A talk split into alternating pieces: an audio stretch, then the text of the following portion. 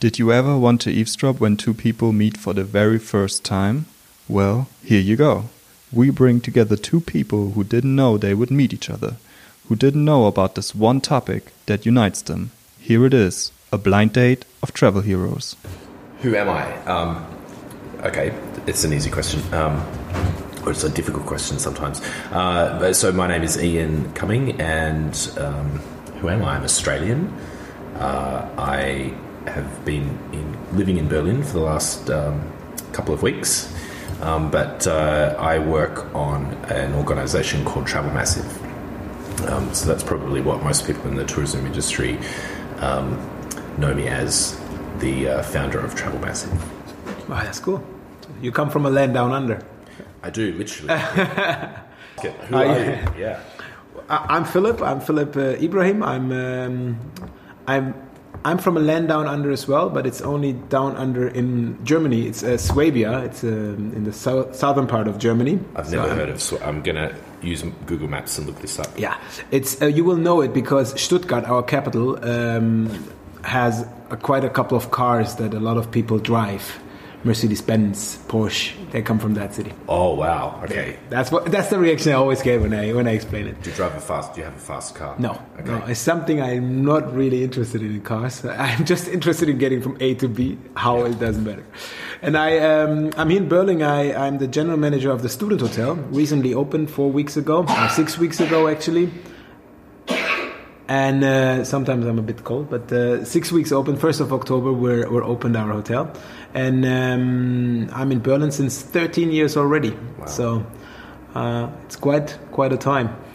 looking back. question. Tell us something that people usually don't know about you. So what do people usually don't know about me? It's You go first. well, well you got to think about. It. Um, well, when they see me, actually, that's quite easy. When when they see me now, people won't realize that I have lost in approximately two years, one and a half years, over seventy-five kilogram. So, if you see me now, you will not know that for sure. That's probably, yeah, that might be an answer. Let's think about if there's something else. How did you How did you lose the weight? I, I had a, a belly surgery, um, which was quite time too, and um, then uh, I came from 175 kilo down to around 95 now, uh, which is quite good. Is that why you have a gym at the student hotel? I've seen that. I wish it would be the reason, but I lost before I started at student hotel already. But the gym at the student hotel is quite good, quite nice. I do like to train out and work out there. Um, something that people usually don't know about me. Um, let me think about that. Uh, a lot of people don't know that I am a programmer, so I actually developed the Travel Massive platform. So you wear your glasses for the reason being nerdy. Uh, I wear the glasses for two reasons. So um, people think that I'm smart, and uh, also that uh, it's very easy to get into bars and nightclubs when you're wearing glasses. Is it? Yeah, people- I've never heard that. Yeah, you never have any problems. They just let you straight in. They just think, yeah, this guy's wearing glasses, he's not going to cause any problems. So, That is a very. That's a very very. I'm gonna. I'm gonna try that because I have some uh, uh, glass glasses without strength at home that I wanted to use because I have contact lenses. okay. For the same reason that I don't like glasses, I I've worn glasses all my life, and if you don't, if you're not able to wear sunglasses, I get frustrated. So, Right. and 20 years without without glasses. This is an unfair question, I want to say, because the- question is my favorite travel destination. And I mean, I don't think that you can ever have a favorite. Like, you can have a favorite within a context. You Yeah. say your favorite destination for uh, skiing or your favorite destination for beach. But I don't think you can just have one favorite. I think um, most of the time, all the destinations that I would love to visit twice would tend to be very favorite, favorable for me. Right. Um, because I love to do city trips, and a lot of times I've visited a city and then you make a mark. So quite quite a good example for me, where what is not my favorite des- travel destination is New York. Everybody speaks about New York, and you have to be there. And I went there once, and it was not like catching me that much. So it was not like I don't feel the must of going there. But funny wise, in uh, I do have a couple of favorite destinations, but I do agree that it's probably I would name it in a perimetry. How long do you uh, can you fly? So how far do you go for a weekend trip? How far do you go for a, a short trip or, or a beach holiday? Yeah. So in in a short perspective, I really love Istanbul. I think it's amazing city. Um, the atmosphere, whatever you can, what you live there, that is quite good. The weather is always great. It's got a buzz, I think. Yeah. Istanbul. Yeah, it's just, it, it, you can always put me. And then when it, far destinations, I'm an Asian guy. You know, I can go to Thailand. Sure. You can wake me. I go to Bangkok straight away. I don't care. Uh, Bangkok is my shit. I used to live in Bangkok. No. Yep. Wow, that's great. So that, that's my answer to uh, my favorite travel. How long? How long have you lived there? Uh, I lived there on and off for about uh, three years. Wow. Yeah. That's massive because it's so bougie. I mean, you're never quiet. Day day is more active than uh, night is more active than day. You have all these night markets, millions of tourists, Yep. smog. Wow, that's crazy. It's uh, yeah, but at the same time, Bangkok is a city where, um, if you've been there, you'd notice that no one honks their horns. True. You know, you can walk for an entire a bus could do a, a, a three point turn in the middle of an intersection, And they do. and no one will get kind of upset about it. So I think you know Bangkok, although it's quite kind of quite hectic, is also a place where there's a lot of calm. True. I agree. Uh, what defines a community? What This is what we're here for, right? Wow, that gets very intense. What defines a community? I think um, I can say what what does it what defines community for me? Community starts with with you because it includes well it includes myself in my surrounding. So I have to be open to form a community. Um, I, I have some words that are flying around now, probably buzzwords in terms of so my community has to be like uplifting for me. So I, I wouldn't have like a community that puts me down, whatever terms. Supportive. Uh, supportive. Yep. Reliable. Probably sometimes you need your community to be reli- reliable. And whenever, whenever, whenever something is community like or communi- communication, there's a lot of community in a lot of words. Um, it has to. It's a positive thing for me, so there must fun be involved for Yeah, me. I, I think um, I, I've actually kind of st- tried to st- study the definition of a community, and, and it's there are actually lots of definitions. Lots of people have different ways of describing what a community is. But for us, um, for me, a community is a group of individuals or people that um, are working t- towards something that have some sort of shared uh, shared set of values Sure. That work together to support each other towards um, achieving a common mission. Yeah, yeah, I agree. I agree, hundred percent. I think that is um, as well the point why why it has to include you in uh, in whatever they do because you have Yep. to fit in with your own values, whatever Yep. value it is. Yep. And it could it could be different communities touching each other at certain points. Every the thing about a community is that every person adds value to a community. So community cannot be a one way street. So you know, there's this concept of um, you know audiences. Audiences are not communities. True. uh, you know, because that's one to many, but a community is many to many, and every person in a community contributes. Um, so th- then the, the value of the community the, is greater than um, just the sum of all the parts. What what does the what makes a community um, break down, or what, why why do you think communities are dismantled or not working anymore? What could be reasons for that? What, what makes? Oh, that's a good question.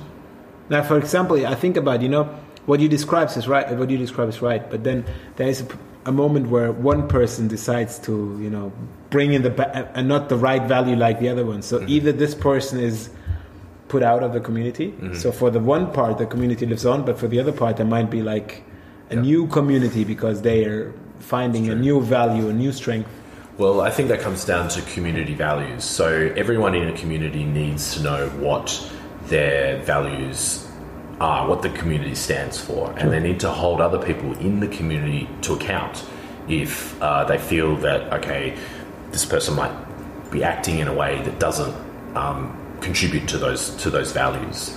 Um, Sometimes communities can split up because you know there might be a, a subgroup of that community that believes you know, that they have a different set of values. True. Yeah, I agree. I agree. So I think communities are also very um, dynamic. Yeah, can't be static. What is so special about the community you've created?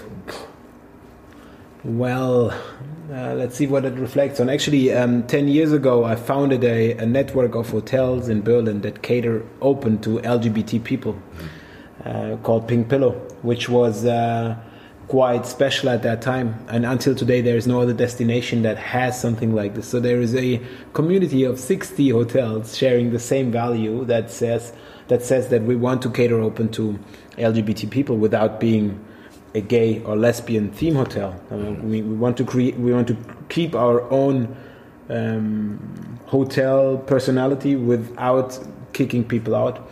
And now looking back at the last 10 years and seeing these hotels emerge and really having an international acceptance in what we have done so far, um, that is a very special feeling and that's a very special situation. And uh, I, sometimes I wonder that you have like such a great great value of people, great people that, that really do that pink pillow thing in a very, very certain manner. So that is very special Amazing. for me. Yeah. Have you met uh, members of your community that have, uh, you know, that have come back to you with feedback about how your community has, has made an, an impact in their, in yeah. their lives? Well, the, the, the good thing is the, the topic didn't exist in Berlin in that way that we did it when we started. So there was no clear value for LGBT marketing on the side of the hotels.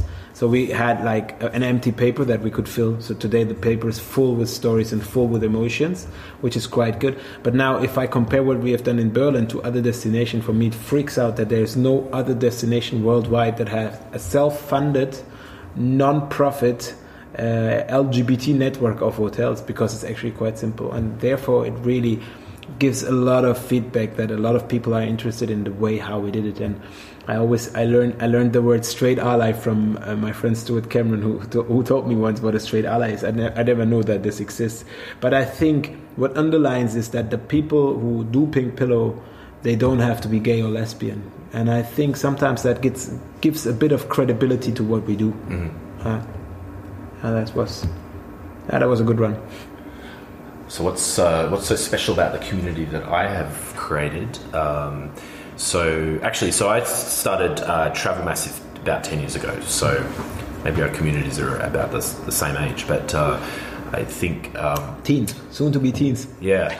Uh, so, so Travel Massive is a worldwide um, community for people that work in the tourism industry, um, and I think I can safely say it's probably the largest open source uh, professional network in the world that focuses on travel and tourism. So we have about 50,000 members um, registered on our platform, and um, there are Travel Massive chapters in 150 cities in 70 countries. So, I mean, this is quite sizable, I think. Wow. Um, uh, but I think that this Travel Massive could, could definitely be a lot a lot bigger than what it currently is. But uh, I think what makes the size of Travel Massive isn't what makes Travel Massive so special.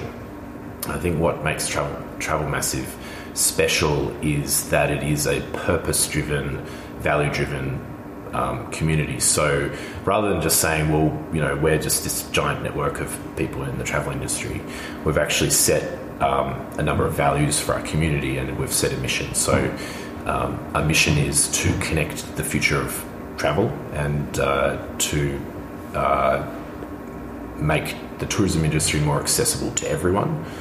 Um, and then the values that Travel Massive have um, has is uh, built around um, a number of things, including promoting innovation, promoting responsible tourism, because I think the travel industry um, really has an important role to play yeah. in sustainability. True.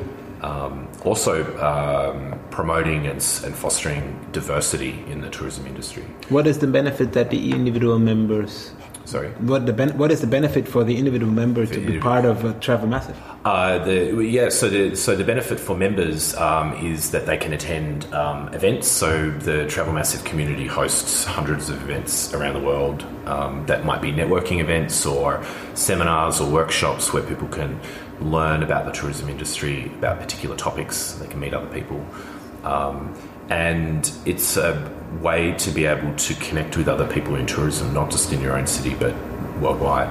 That's cool. Um, so I think what makes Travel Massive special is that we are value driven and mission driven. Um, and it's not just about being a giant network in, in the travel industry. You have a you have a network where you communicate with within the network. You have like a own communication platform. Uh, part of yes, uh, so travelmassive.com is uh, the platform. So Okay. it's sort of like think of like LinkedIn for the tourism industry. Never. Uh, it's so funny. I never heard of it. So I'm really. You should join. Yeah, I'll do that immediately. Why is it so important to have communities today?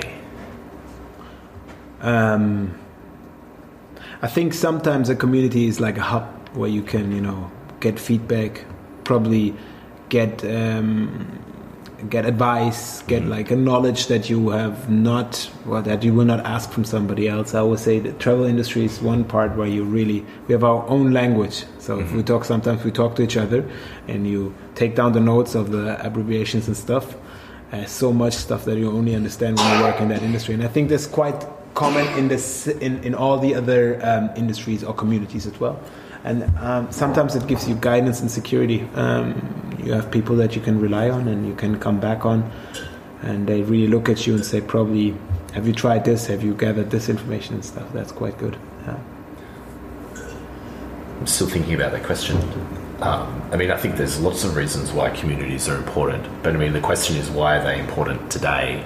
Um, if you were to think about that, I would imagine that part of part of being in a community is also that you know so much of our lives uh, is spent online Hundred percent agree. and uh, and communities provide well communities can be online communities and they can connect people um, across the world so there's an element of that that you might feel that you might be alone in wherever you might live but Yeah. you can be part of something that's international so I mean I think that the, the internet is, is very powerful in connecting communities but the internet has also been um, quite instrumental in, I think, making people feel isolated.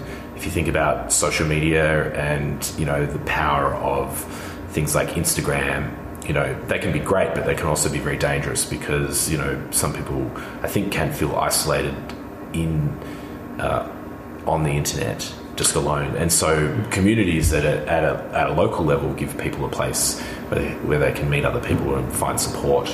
Um, you know, I think the ability to know that there are like-minded people that you can talk to that share the same values that you do can kind of yeah. probably community communities that have always been there just the lookout was different you know earlier it was church church gave a lot of um, like um, guidance uh, or when i look in my family they come from smaller villages you know. This village life is the same thing like community you know. Everybody you share the special the same interest by living in that area.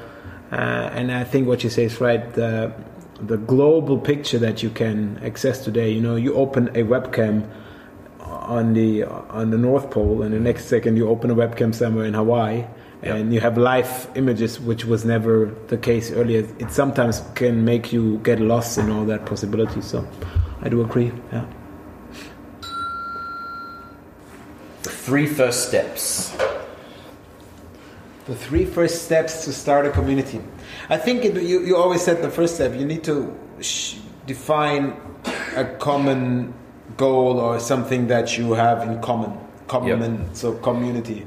But but actually, A that's value. yeah, some values. But that's interesting because, uh, in fact, probably the, the first few years of Travel Massive, and Travel Massive started organically. So, um, and it was also kind of a little bit by accident that it was created. So I started um, a meetup um, in Sydney uh, back in like 2011. And it was uh, to meet other people in the travel industry, and that was it. I'd never thought that it would turn into what's now known as Travel Massive. Um, and uh, other people started these chapters, right, because they wanted to do the same things in their cities. And it's still, I really didn't understand why, you know, this existed. I had, I had a few ideas, um, you know, that I knew that there were you know content creators and travel bloggers and travel startups that didn't feel like there was a place for them to meet, and that's one of the reasons why they were creating these travel massive chapters. But um, I actually didn't. I had to talk to hundreds of people and ask them why they were coming to our meetups, and start to synthesize that information, you know, into the set of values. So. I think it's good to have a set of values, but I actually think that sometimes you might not even know what the set of values are, or they might be surprising to you. Um, but I do think, yeah, you do. You need at least a mission. You need you need a goal. You need to be able to say this is what we stand for. So that would be step one. I would say step two is you just have to start. And you know, for me, Travel Massive started with five people having a beer on the rooftop of the YHA in Sydney, uh, and so you don't have to have a thousand people, or you know, or you can No, start yeah. a community with with just five people. Um, so I think the second thing is just to To do it. to do it, Yeah, yeah, and don't be afraid of Failure. a little bit of failure, and you might have to try it a few times. But I think that that would be the second step. I think we've got to come up with three steps. What would be the third step? Well, I think if you're a smaller group, it's easy because you can gather those same thoughts or same ideas. But there's a moment where it gets so big that it's sometimes probably difficult to to get the DNA or your own thoughts into writing or pictures or whatever. So I think this development of your own language and or your own communication or your own global picture um, like verbalizing it and giving people a chance to follow it would be the third for me so Yep. well, whatever yeah, you yeah. you give you give your baby a name Yep. yeah it's what you do when you get a kid or buy a dog you might it call needs, dog yeah, and it needs uh, it need you need to be able to explain it in a very simple way to people. Yeah. Um, you know, communities can be very complicated things that you could spend hours talking to someone about, but you know, in order for other people to understand what it is and want to join, you have to simplify it, and you know, because that's what makes it easy for other people to then invite you know other people to a community and Sure. say, well, join my join the community that I'm in because it stands for X Y Z. You know, and if you can get everyone to be on the same page with that, it makes it much easier to bring more people in into your community. That that said, that's if that's if your goal is that you want to scale your community and make it really big. And I'd argue that not all communities have to be super No. huge. Um, some of them could be just perfect with a thousand people or yeah people. or whatever they are Yeah. I think that there's no question size yeah I agree How do you keep your communities alive and engaged? That's funny because um, my main, well, my job is I, I work at the student hotel. The student hotel is um, is a hybrid model. It's the only hybrid hotel model that combines several um, target groups under one big roof, and uh, the massive, the biggest part of what we do, the success of the day job, is the engagement and the the, the action happening. To put it in words, because we have a couple, two- 285 students living in the hotel when it is good. We have 190 hotel guests and another 40, 50 people who were not students but still living longer than four or five months in the hotel. I wanted to stay at your hotel. And I hope we were fully booked. Please tell me. Huh? No, it was before you'd opened. Ah, well, Yeah, then. you couldn't you couldn't accommodate me, but um, but I, I love the concept of it. Yeah, so next time you, you're going to be there for sure. Yeah. But I think then you would realize that this whole um, accept, accepting the brand as a home mm-hmm. and having people walking in your home and living there actively is quite a unique experience. And so we have a dedicated person that the main role is, well, as we would say, 24 7, no, but at least 38 hours a week mm-hmm. to make events. Events where we where we combine and connect because it's about connection. Yep. Um, locals, the students, the hotel guests, the short stay or long stay guests, um, startups, or or interesting topics, whatever they come from, diversity, from uh, CSR or whatever, and just put that in a big pot and make a nice soup out of it. And that is really what drives the success of the company Student Hotel, Yep. but as well gives your one my one property a very very unique vibe that I've never experienced before in a hotel. I think um, engaged and how how do you keep your community engaged? Um, I think Well, I I mean, I think also communities evolve. I mean, I think that the some of the the uh, you know for Travel Massive, some of the challenges that we we were you know our mission that we were performing five or six years ago might be different to the mission that we're perf- that we're performing now. I mean, we were we were a place where um, travel bloggers were accepted. Um, we were a place where you know travel startups were accepted, um, where you know they might have felt alienated in, in other parts of the industry. But you know the industry has moved on, Shifted, and yeah. you know now it's a given that um, brands will work with content creators and travel bloggers. But I think I would say that one of the things that's important is that your community can evolve and allowing your community to evolve because people will bring things into your community. Uh, and as if your community expands, then uh, you know, and as the industry changes, the context in which your community exists in, you know, you have to adapt. And so I think um, you you have to continually re-evaluate your mission and your values and make sure that the things that you're doing um, you know are, are relevant not only to your to those values but to the industry. So I think that's one thing about um, keeping your community engaged. And you gotta give them the, the, the same the same right to change direction to adapt to local or other needs especially when you work with local groups. I'm sure you're gonna experience or you experience already that there's a different approach in i don't know where your local chapter is than in another one so Yep. and then you have the first ones asking can we take another color or can we take another date? Because that date is not the the, the national travel massive date in our country. Is like i don't know the day where you uh, celebrate something else. So i'm, I'm sure that is the, that is the key.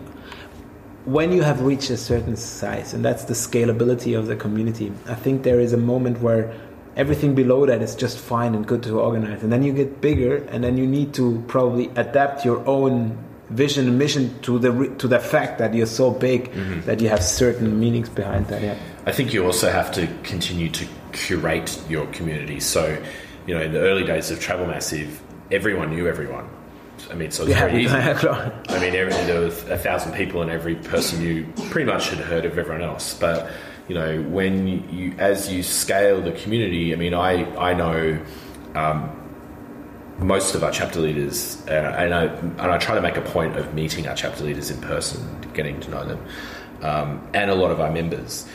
Uh, It's like Tom but- of MySpace. Yeah. You know Tom of Oh, MySpace?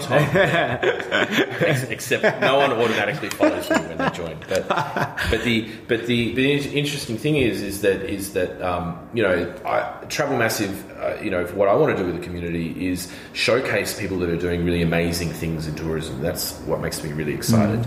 You know, but there are thousands of people doing amazing things in tourism. So you've got to find a way to be able to celebrate and showcase and highlight all these really amazing things that are going on inside of inside of your community. So I think that's what keeps it alive. Is you've got to recognise the people that are making contributions and the people that are doing awesome things. That's um, I think that's really important to the survival of, of a community. What's the best part of your job? I, well, I can answer that question easy because for me, being in a hotel was really a decision by heart. So I always wanted to be. No, actually, I didn't want it always to be a hotel general manager, but I, uh, I did the German Abitur, and I said I want to have a job where I can really stand up every day and think, hey, I can do this job until the end of days. I can go in a hotel, I can go in my hotel, and actually looking backwards, wherever I worked, I had the same feeling. Um, I want to work with people, so working with people is absolutely must. Having the ability to be of being myself or of being friendly or sometimes unfriendly, just adapting to the needs, um, that is that is very much my passion. And I, I gotta say, like the the host, the Gastgeber in German, that is really for me be the best part. I love if somebody is in my hotel or my place and really enjoys what they feel, what they have, what they eat. It doesn't matter as long as they go out and really say, "Hey, that was a good time, a good life, or whatever I, we had spent." So for me, this is the best. The best part of my job, I think, is that I get to see all of the things that are happening in the tourism industry at this sort of global level, and I get to um, I get to meet really interesting people that are that are um, either startup founders or they might have um, they might be business owners, they might be tour guides, but I get to meet people every day that are that are completely obsessed and passionate about um, the tourism industry and the positive impact that tourism makes in the world. So that's um, I think one of the best things about my job. They should have asked me what I don't like. You know what I don't like? What do you not I have to sign so much stuff. When you work in Germany, you're like sometimes you feel yourself like a little signage monkey. You just do that like time and time again. So I always that the moment where I have a stamp of my signature, I feel like a German uh, person, A that- bureaucrat. a bureaucrat that is nothing. Clack, clack, clack, clack. That's really the only thing that I really drives me crazy. Yeah.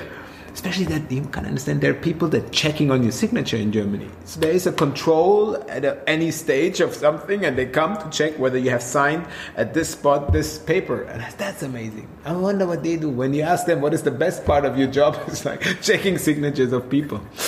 Uh, I hope I hear them in, your, in this podcast as well once.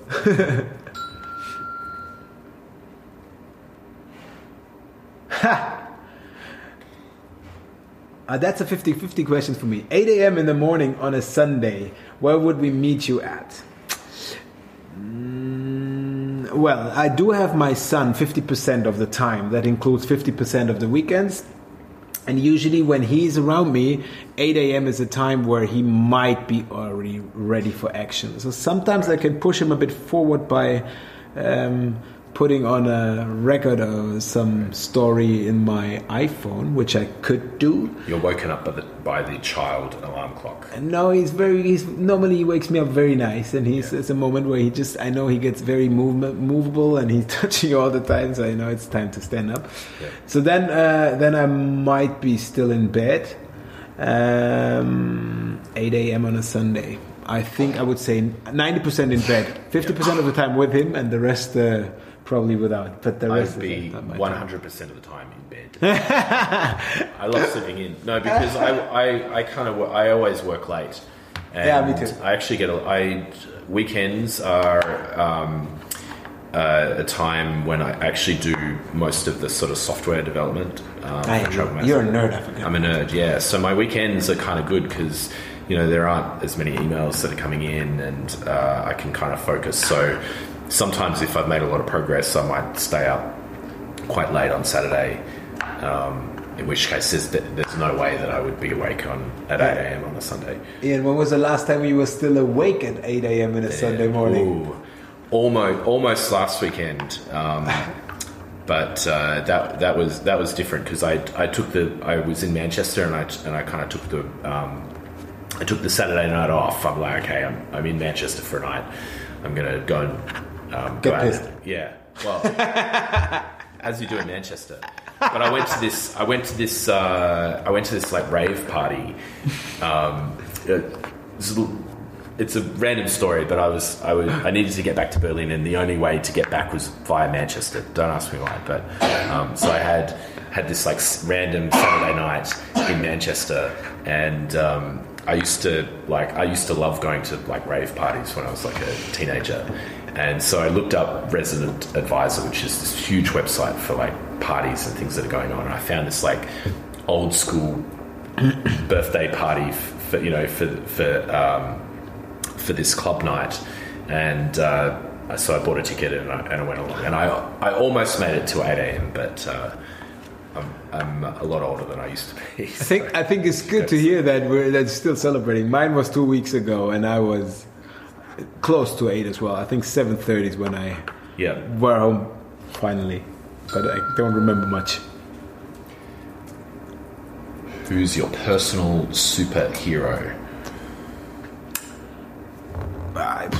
Um, wow, that's a big question. There's so many layers in that question. Who is my personal superhero? So, if I'm talking about role model, I really admire my small brother, who is um, ten years, nine years younger than I am, and um, he he was never a good kid at school. He was never like one of those kids. I always was a sunshine kid. You know, I didn't work much and still was at decent grades. I didn't.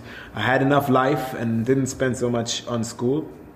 But he really struggled. He had to work hard. He didn't he didn't uh, understand everything. He couldn't properly, you know, write. Languages were not his thing. He was never a good one. So he went to German Hauptschule, which is not, uh, it's, it's, nothing bad in that, but actually the expectations might have been higher because all the others were on high schools. Uh, I never forget. He said, "Well, no, why? I don't bother. I do Hauptschule now, and then I do one year more, and I have the uh, Realschule, and then I do another two years and I have my Abitur. So I'm at the same pace than all of you. I just do it in another way.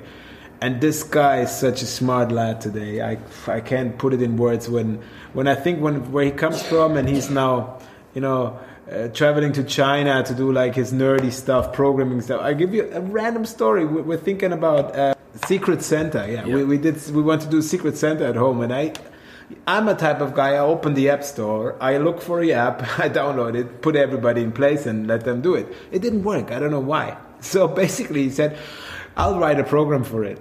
Mm-hmm. And I thought he's he's joking. He said, "No, I'll have a program that sends out indivi- um, anonymous the drawn person to your email box."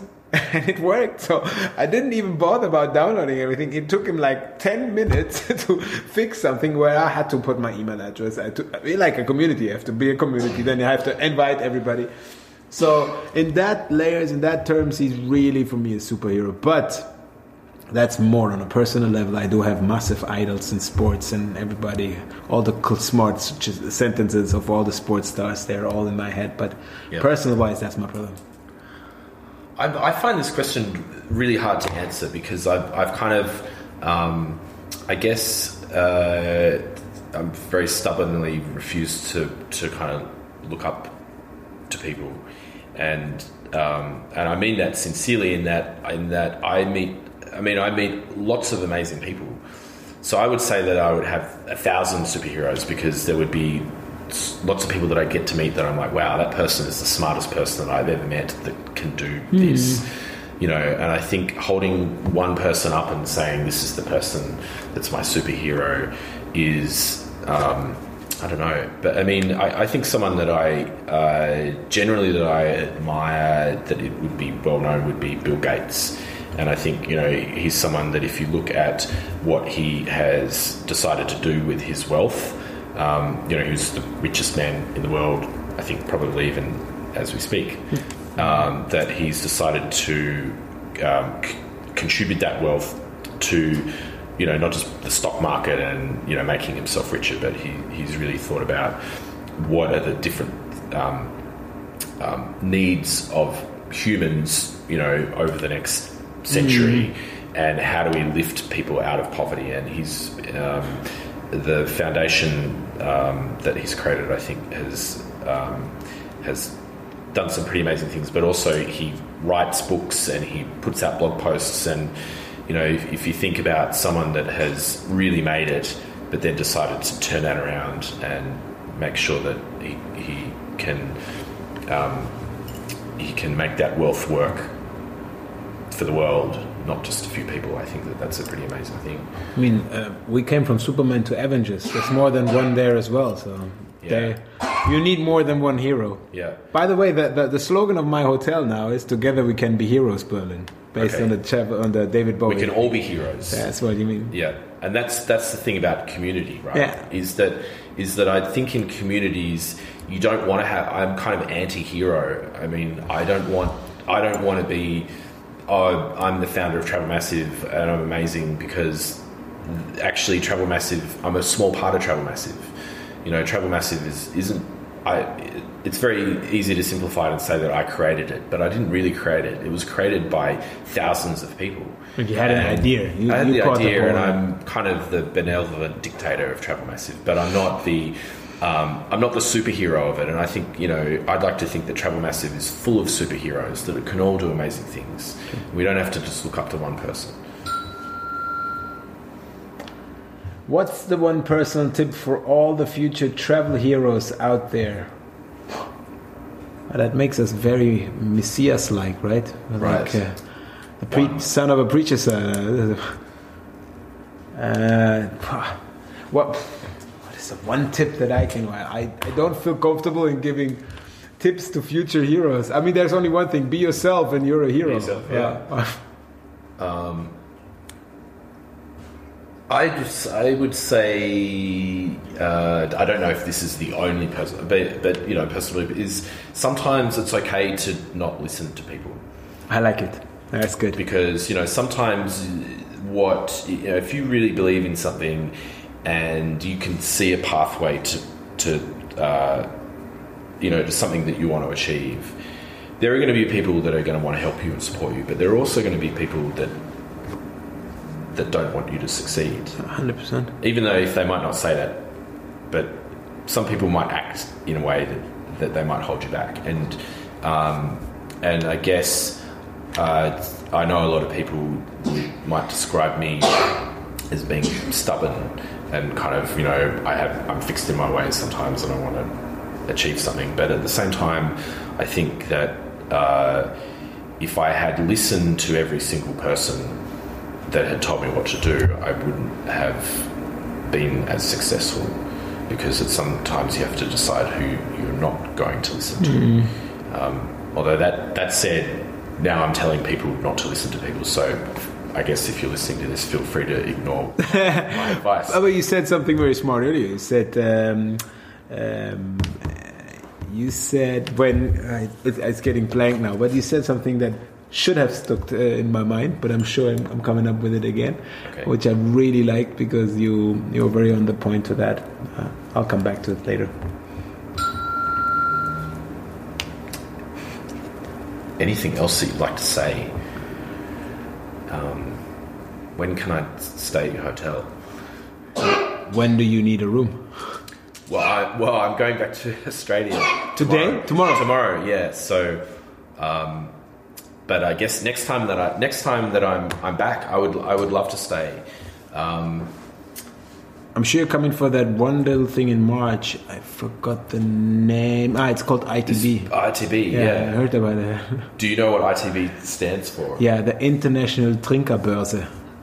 It's the International Trinker Fair. Uh, no, it's tourism, tourism, tourism. Ah, sorry, I forgot. Yeah, no, a little joke with it. That's about it now. I will definitely be here for ITB, so You drop me an email. I'd love to. I think I still got rooms available for that period. Yeah, very. No, I probably have 20 less now.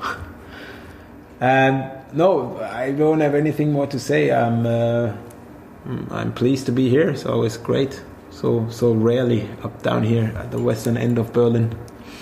Where do you where do you um, um, where do you see your community in five years? Love it.